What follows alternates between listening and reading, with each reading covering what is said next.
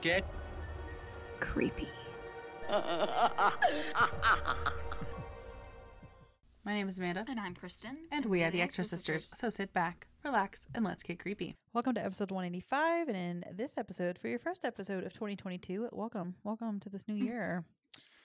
I am putting out a manifestation that it will not be a shit show. It will be productive. Kristen will have a healthy childbirth, a healthy child, and everything will be wonderful. Yeah, 2022 is going to be great. Let's do this. Everyone will get vaccinated. The pandemic will start coming to a close. We can go out in public, go traveling. And our first review is going to be of Devil. So, you know. That's a great start. You're welcome. I don't know what else we could have started with that would have been, you know, sunshine and rainbows. Maybe a comedy or something, like a horror comedy. But alas, you're stuck with M. Night Shyamalan's Devil from 2010. That was off the top of my head. Let me double check that. I'm pretty good, but I'm not perfect, you know. Ah, I'm right. 2010. Look at me go. Right. It's so ridiculous. Know. I'm so good with dates. Like, I'm not good at a lot of things, but I am good at dates. I will give myself that. So this movie pretty much, not entirely, but a lot of the movie takes place in an elevator. And I think I put this on the list. Did I put this on the list? Yeah.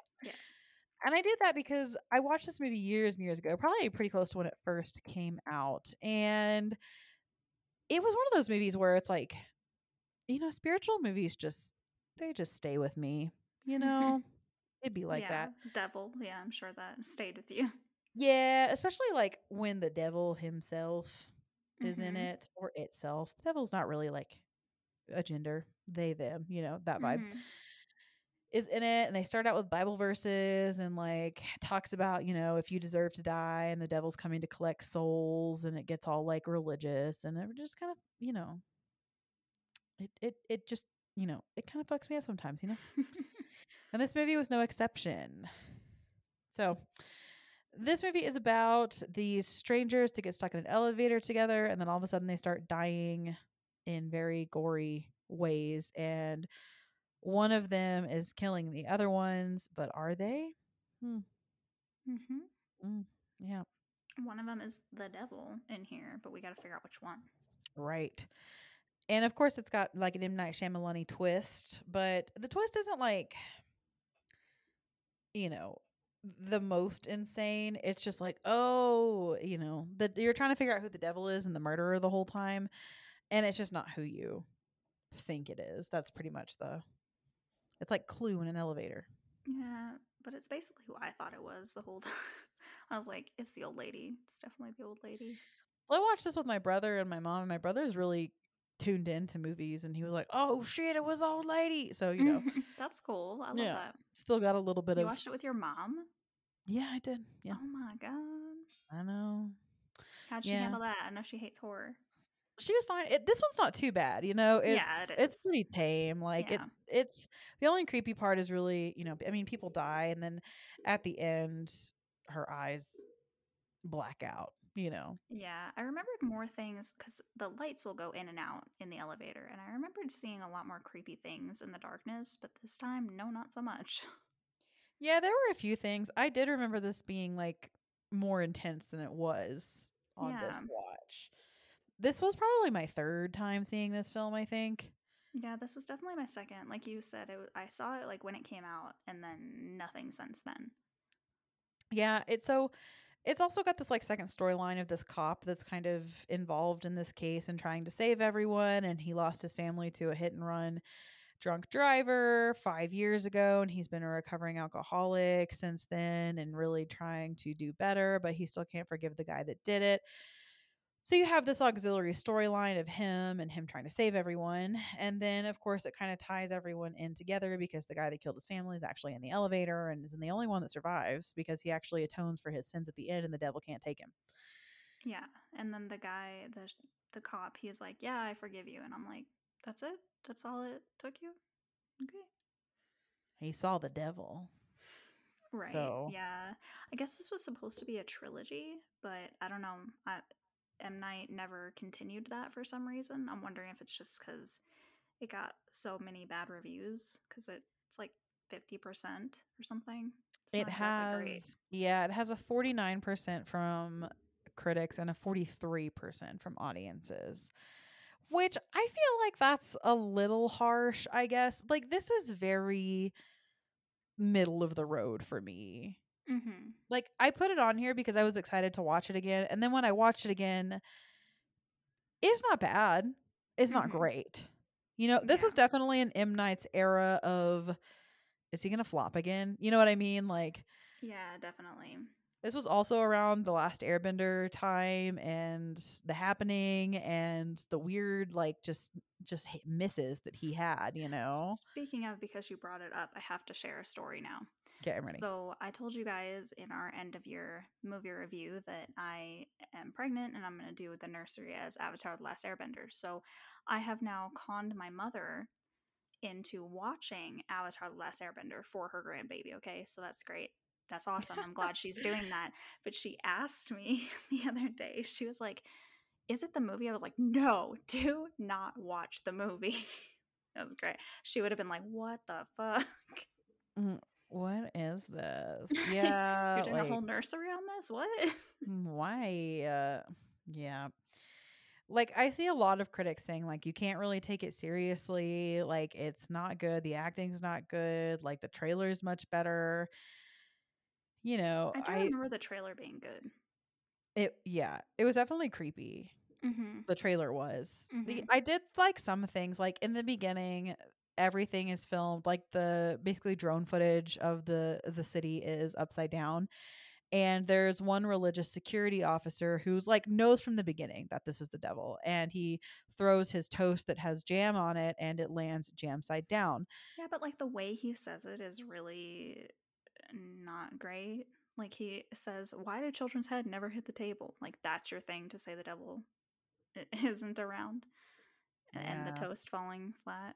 Okay, it's nothing, just kind of one of those things where it's like, you know, they filmed everything upside down, the jam landed upside down, and then at the end when everything is right, and you know, they switch everything right side up. So it's just like little details that I appreciated about their storytelling. Yeah, but it's definitely, this feels very simple for what you would expect of an M. Night Shyamalan film. Yes, I actually, like, I tried to look it up, but I couldn't really find an answer on why did M. Night do this? Like, why did he think of the devil and an elevator, and how did he come up with this? But I couldn't really find an answer.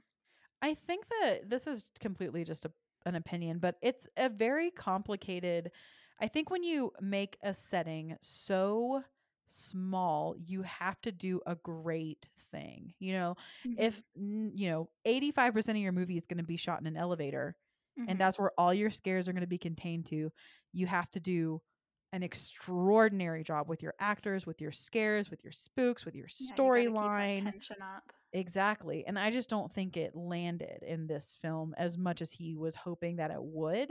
Mm-hmm. But I think that he thought that he was good enough to do that, which I don't necessarily think he isn't. I just think that this wasn't it. You know, maybe he thought that he was better than maybe this film was able to do, or at this time, maybe he jumped the gun a little bit, you know? Right. I actually think the stuff in the elevator is pretty good. Like the tension when you're in there, and the scares when people start dying and stuff in the elevator are good. But when you get out to the security and people in the lobby and all of that's it kind of takes you out of it, out of all that tension, which is fair. I mean, you need that to progress the story, but I don't know. You know, you need to find out about the characters in the elevator, who's there, why are they there, what could their possible motivation be for killing all these people, you know, and all the while you're the audience knowing that there is no motivation. This is literally just the devil. Right, exactly. Because the narrator is telling you that. Right from the beginning. Right. Which I almost would have been fine without a narrator. Agreed. It feels a little cheating you. Yeah. Yeah. Like, I didn't need the narrator to understand that the devil was coming. Mm-hmm. Because they had that character. So the narrator is the very religious security officer that's like praying the whole time and telling them like, this is the devil, I know the story. So you didn't also need him narrating the story of the devil. It was just kind of redundant in my opinion. You know, I mean, it is a very captivating story, and as a thriller, like, it does have some interesting takes and, you know, some things that are like, oh shit, you know, it just doesn't hit as hard as you want it to, you know. Yeah. I guess this was taken, the most I did get out of why M. Night picked this is that the vague story was taken from a folktale. I don't know, I almost wish we had just seen the folktale. Yeah. Well, and I think too, like,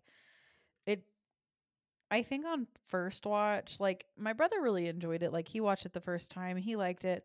I think if he watched it again, he wouldn't like it as much. And I think that's where this film, like, it has no rewatchability, in my opinion. Mm-hmm. Because, yeah.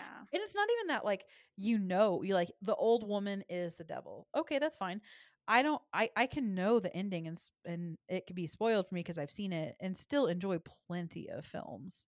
Mm-hmm. It just took, like let's look at The Sixth Sense, for example. I know the big twist, and like a lot of M. Night's films, I know the big twists, and they're still just as good every single time you watch them. Exactly, they're still spooky. But like I even said, like in this one, I remember there are things that I remember from the trailer or that I remember were scarier in that elevator watching it the first time, and now I watched it the second time and I look more closely and it's not as scary because I'm seeing what my mind was making up to make it scarier.